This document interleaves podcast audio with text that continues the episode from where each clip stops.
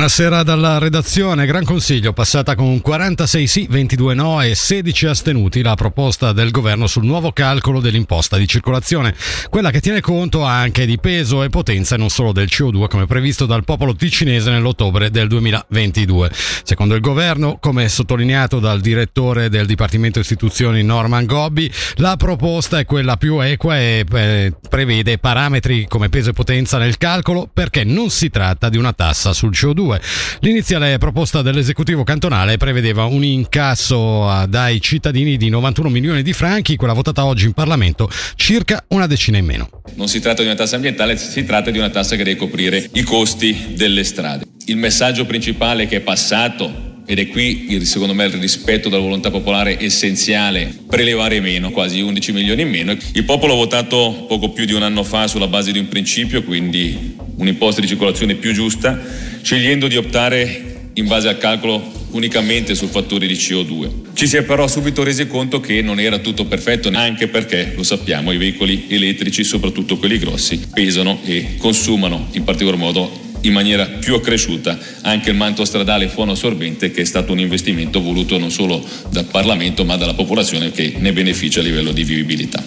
Secondo il presidente del centro, con il voto odierno sull'imposta di circolazione, con quello di domani sulla riforma fiscale, si è sancito un nuovo equilibrio nelle alleanze politiche. Fiorenzo Dadò fa un chiaro riferimento a un nuovo triciclo. Patto al quale noi non partecipiamo, un triciclo a geometria variabile secondo la convenienza del momento, il cui programma prevede da un lato di bistrattare la volontà popolare con l'unico vero scopo, già ben collaudato con la falsa prevenzione operazione a suon di radar, di far cassetta per gonfiare l'amministrazione mungendo gli automobilisti e dall'altro il suicidio per asfissia di acume politico la cui dipartita in un momento così delicato per l'istituzione determinerà con buona probabilità di non sbagliare entro la metà dell'anno prossimo il funerale della riforma fiscale. Riforma fiscale, quella menzionata dal deputato e presidente del centro Fiorenzo Dadò, che sarà trattata domani sempre dal legislativo. Parlamento che oggi ha iniziato la sessione con il giuramento della deputata UDC Raide Bassi, subentrata al dimissionario Paolo Pamini, eletto in Consiglio nazionale.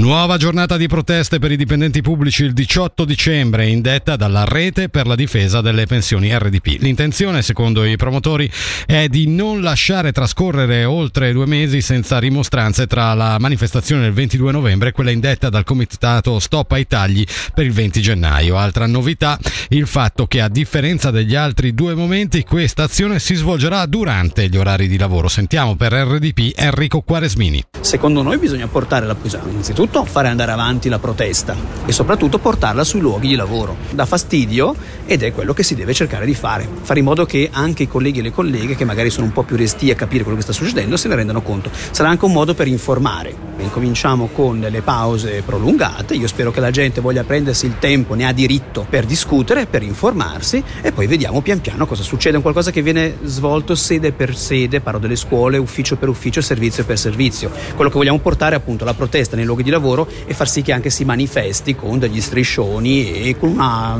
dire, un'operazione informativa importante.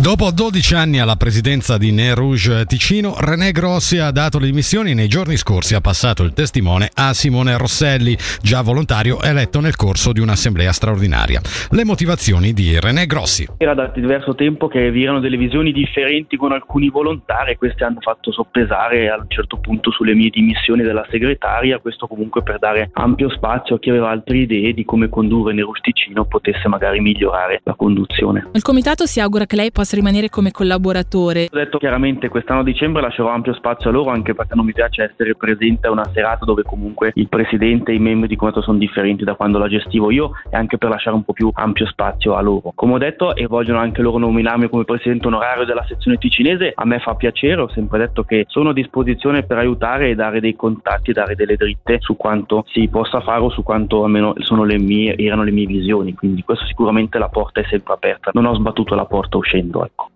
Nel comitato di Ne Rouge ha fatto il suo ingresso anche Thomas Fay, subentrato a Rita Petralli nel ruolo di segretario e responsabile dei volontari. Infine l'hockey, eh, pessime notizie per il Lugano. Daniel Carr e Marcus Granlund non rivedranno il ghiaccio per alcuni mesi. L'attaccante canadese potrà rientrare solo dopo la pausa per le nazionali di febbraio a causa di un problema alla coscia con interessamento del tendine dell'adduttore. Campionato praticamente finito per Granlund che contro lo Zurigo ha riportato la rottura del legamento collaterale del ginocchio sinistro. Per lui dopo l'operazione è previsto uno stop di 4-5 mesi. E con questa notizia per il momento dalla redazione tutto l'informazione su Radio Ticino torna tra un'ora.